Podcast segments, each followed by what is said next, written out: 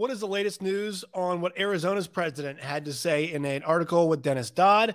Also, let's look at the Big 12 football coaches heading into 2023, 2024 for the very first time on this program. A fun football Friday coming your way on Locked On Big 12. You are Locked On Big 12, your daily podcast on the Big 12 Conference, part of the Locked On Podcast Network. Your team every day. Josh Neighbors here, Locked On Big 12 podcast. Today it is the 31st of March, 2023. We are brought to you all by the good folks at the FanDuel Sportsbook, America's number one sportsbook. Make sure you guys subscribe to the channel. We're above 3,700 subscribers. I will set a goal once April rolls around and I can see where we are. But please subscribe to the channel. Um, like the videos, leave your comments as well. Find us on Twitter at LO Big 12. It's down there below. And you guys can find me at Josh Neighbors underscore. So good show yesterday with John Kurtz. Really, uh, very much enjoyed that. Um, and I also I hope you guys across the Midwest are staying safe. I know there's a whole lot of weather happening a lot of places as the weather begins to turn in this kind of spring season. I know for us living in the Midwest slash South part of the country, the weather can get wacky and wild. Uh, there's a lot of storms, tornadoes, all that kind of thing. So make sure you guys are staying safe, looking out for each other, all those kind of good things. Um, I know in Arkansas, we're about to get some pretty serious weather. Apparently, we saw what happened in Mississippi recently. So uh, stay vigilant, is what I'll say about that. Um, so yesterday's show with John Kurtz, a whole lot of fun. Talked about a lot of a lot of topics, and I, I think as we're done now with the NCAA tournament, this is kind of our first football Friday as we head into the spring. You know, spring practices are happening now as spring breaks are winding up for colleges. And we've got some stuff with the realignment. We'll be tracking that very closely, but we're going to turn our attention to football.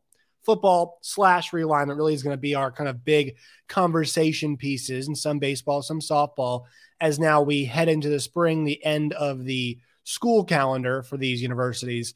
Uh, and so let's revisit what we had yesterday. Then we're going to get to some football stuff. But let's revisit the article Dennis Dodd wrote. Nothing to suggest new Pac 12 media rights deal is near with 15 months left on current contract. Um, basically saying they've been caught off guard. Now they're stuck in limbo. But I think the big part of this piece is some comments by the Arizona president, Robert Robbins, who wanted to clarify a couple things that he said from a couple weeks ago, but also kind of paint a very, you know, and, and I think um, he didn't paint a very obvious picture, but I think if you read between the lines, it's pretty obvious what the situation is. And I think it's worth going through some of these comments that he said. So he said, I have heard nothing to suggest a deal is imminent. Robbins told CBS Sports this week there's all these things about, well, we want to wait until after the final four. That has nothing to do with it. It has nothing, to, it has to do with assessing who is the right fit and who assesses us. I hope Commissioner Kliavkoff gets something done sooner rather than later so that the whole thing stops. We don't have to focus on it. But I am perfectly willing to sit here and wait. And I think I need to re- revisit some of the stuff that I have said and I think uh, you know other folks as well. You know, I had a couple things talking about how much time does a Pac-12 left, and really, you know, how much time they have left is honestly 15 months, right? They they do have as long as it takes to get to the end of their television deal, and they're signed all the way through next seasons, and I say seasons for the different athletic seasons coming up. So they are, you know, there there is no actual hard deadline, but I will say this well, there is a hard deadline, but there's no like deadline right now. Like the Final Four is not a deadline. But I think the reason why we all kind of discuss the Final Four as this date and actually the Pac 12 conference's date is number one, the Pac 12 conference was discussed, uh, the conference tournament was discussed as a date because it makes sense. That's where everybody is gathering, and they ended up not gathering. It is Zoom meeting, whatever it was. And so that's why. Then the Final Four is it's really the major end of the college sports calendar because by the time, guys, that we get to the College World Series and whatnot, like kids are actually two months away from going back to school.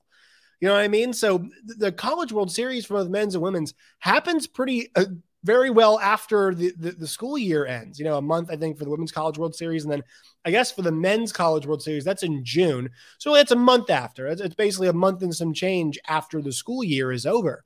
And so, you know, we're kind of moved on. Now, it's a major part of the sports calendar, uh, the college sports calendar, I should say. I, I totally agree with that. But you think about like, all right, what is, you know, what does it actually represent? Like, you're starting to turn the page at that point.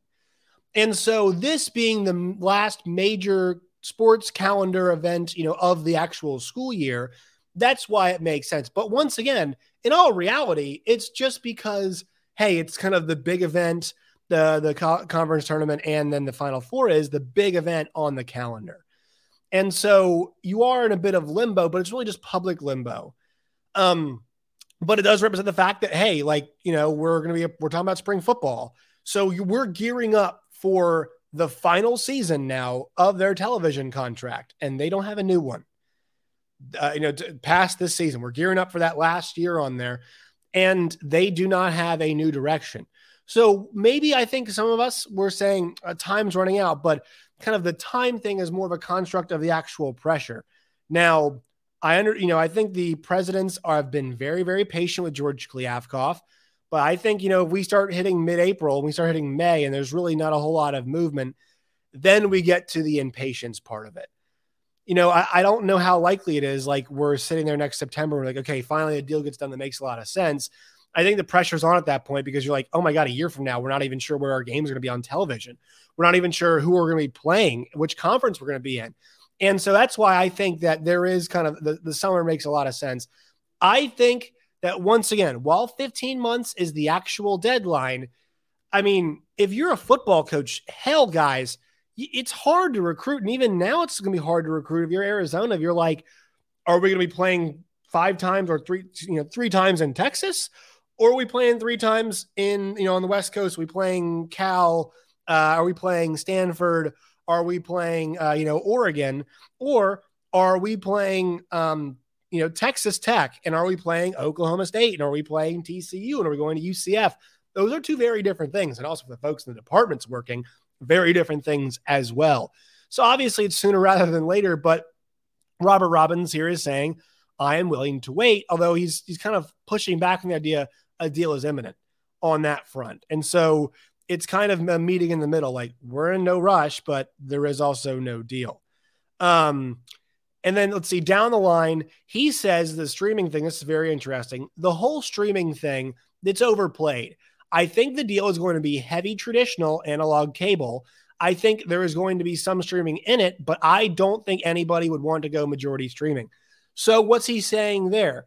is that that's basically a message. And I think George Kliavkoff has definitely received this message that they want to be majority cable. The schools want to be majority cable. You know, the Oregons, the Washingtons of the world do, and as do Arizona and Arizona State, because guess what? They, and I know Jedd Fisch is in year number three at Arizona, but, you know, they're trying to build that brand, build that program back. Arizona State just got Kenny Dillingham, and they're trying to move on from the Herm Edwards experience. For a Utah, and I'm choosing the four corner schools here, you are trying to build – uh, continue to build your brand. You've had so much success in the Pac-12, but guess what?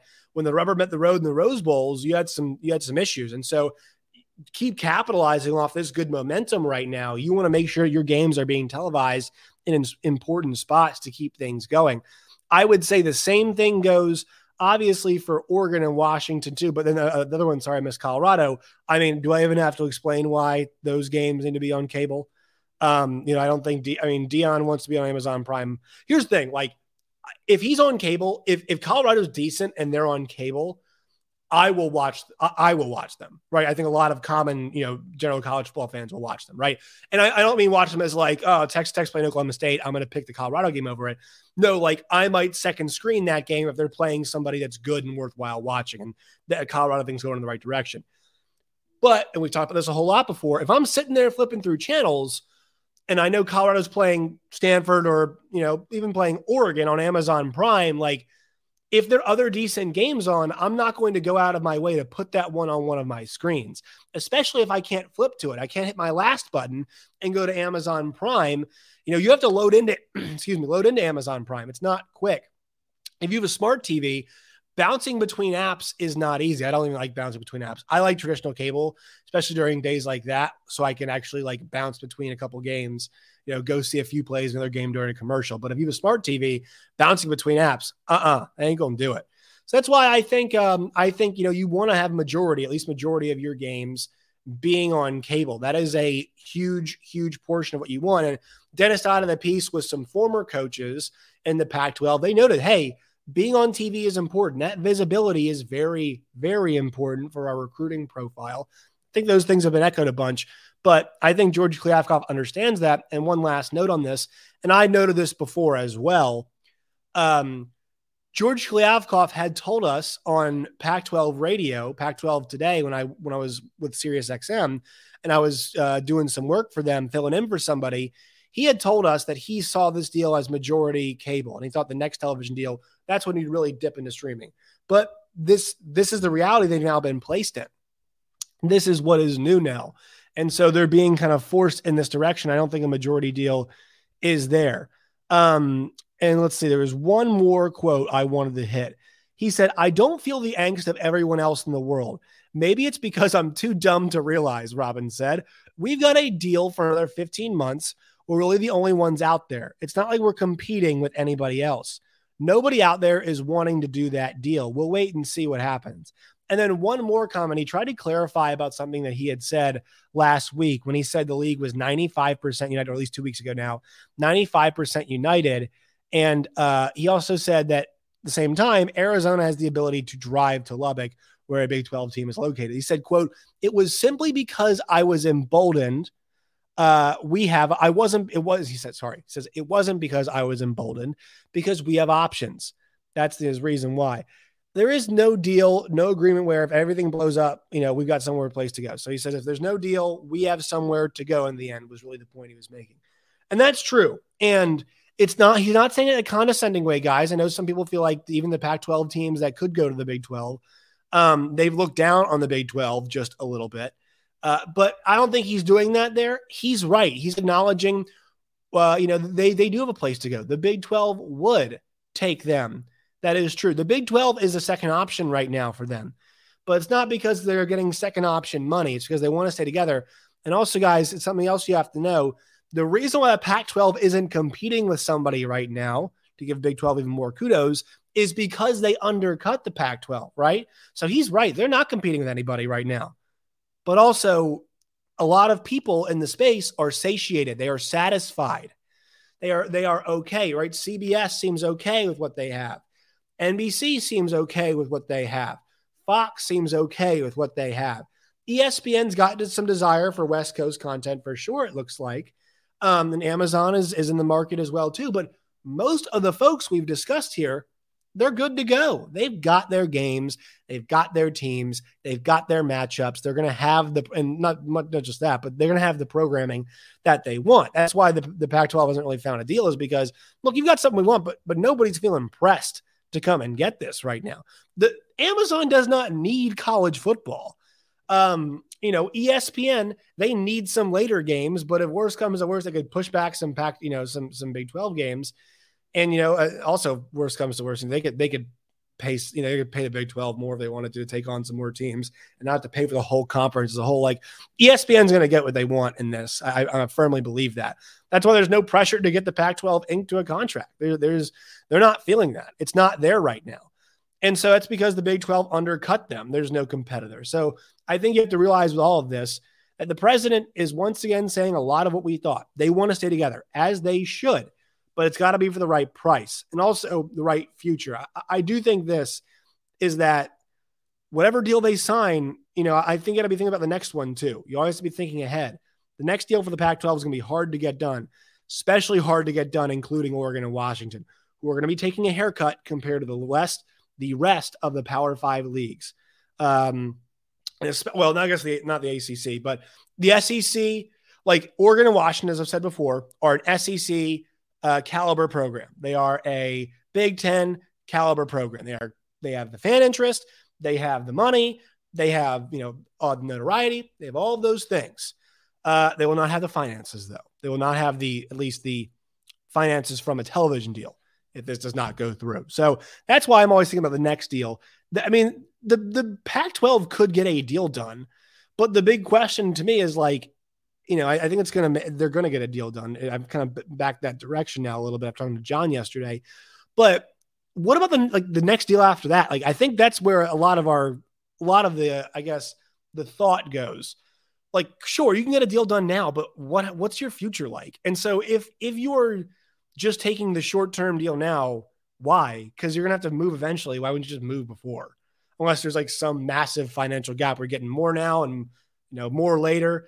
I just don't think that's happening. And also, like if if Oregon and Washington leave you at the altar later on down the line, you have lost some leverage, right? Are you just going to stay out there and make less money, or you know the Big Twelve is your life raft? But at that point, you've kind of lost your le- your leverage. Right now, Arizona is very much sought after. ASU is sought after. Utah, Colorado, they're all sought after. But if Oregon and Washington leave, are you just going to stay by yourself? No. So you've lost your leverage because either your, options go to the Big 12 or stay by yourself, and one's going to be a massive haircut. And then you might use a short trim after that. If the Big 12 says, well, we don't have to pay you a full cut now. Why would we pay you a full cut? You either take like $15 million per school now in the non Arizona or non Oregon Washington Pac 12, or you come and join the Big 12. But why would we make you a full member? We don't have to right now. No, I think that in the end, you probably want to just to make everything fair and you know make sure you don't have programs kind of off the back foot already, uh, like Oregon, you know, or excuse me, like Arizona State, um, uh, you know, Arizona, uh, uh, Utah, and Colorado. But um, that's something that could happen. You lose a little bit of your leverage. All right, uh, quick word from our sponsors. The FanDuel Sportsbook is America's number one sportsbook. You guys can bet on football, basketball, baseball, and opening day. You guys can bet on, well, it's opening weekend, I guess you'd say. Bet on all of that there at uh, at fanduel.com. You can bet on horse racing. We have the Arkansas Derby coming up this weekend, big time stuff. You guys can wager on that. I know I will at fanduel.com slash locked on. Once again, fanduel.com slash locked on. You guys can get uh, up to, I think it's uh, $1,000 back on your first bet if it does not hit at fanduel.com slash locked on uh, today. Make every moment matter more at the FanDuel Sportsbook. All right, guys. So I was thinking about Football Friday. This is our first real Football Friday because what we've been doing is we've been talking about the NCAA tournament. Big 12, financially, uh, a good one, a good NCAA tournament. Results, not where we wanted to be. But I think the one thing, the one conversation I wanted to prime all of you all for is next week, we're going to dive into this talking about the current list of Big 12 coaches, kind of where everybody is as they head into next year, because we have a group of four coaches Scott Satterfield, who is new at Cincinnati, Dana Holgorsen, who is not new at Houston. Uh, we have Kalani Sitake, who is not new at B, uh, BYU. And we have Gus Malzahn, who is not new at, um, at UCF. There is, although they're in their first year there, you know, I think about those coaches, Satterfield year one, not much pressure. Gus Malzahn's in year three. They got to adjust some, but that's cool. It's school that wants to win. They want to win games for sure. They're used to winning a lot of games. Houston, they famously had the Major Applewhite thing, like, you know, we don't, you know, we don't go eight and four, whatever it is. We get fired, we go eight and four. I forgot what he said. But um, you know, you have had a coach in Dana Holgorsen who's not been as successful as they would like him to be.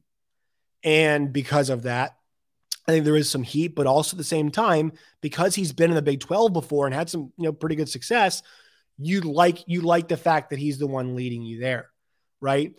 And then you've got the host of Big 12 coaches that we have this year, Dave Aranda, who had one bad year, one great year, and then one, you know, kind of lower down years. Wind is whipping right now. Um, you know, that's that's where you're with that. You have Iowa State, Matt Campbell, down year, but a ton of success that program. Lance Leipold did a great job last year. Chris Klieman coming off a great season. Brent Venables, hot seat candidate, but he's not going to be in the conference much longer. Sark, hot seat candidate, not going to be in the conference much longer. Mike Gundy, some some anxiety, I guess, about how he's handling things, but we'll see. Made a bunch of big changes. Things usually work out for him and Joey McGuire, who's got some momentum. Neal Brown, like I guess he's coaching this year, so a chance to save his job, which I really want to dive into this. I guess he's got a chance to save his job, but feels like dead man walking one year for Wren Baker to kind of put his stamp on this. And obviously missed uh, Sonny Dykes at TCU. So there are so many coaches in different situations, as are with most conferences.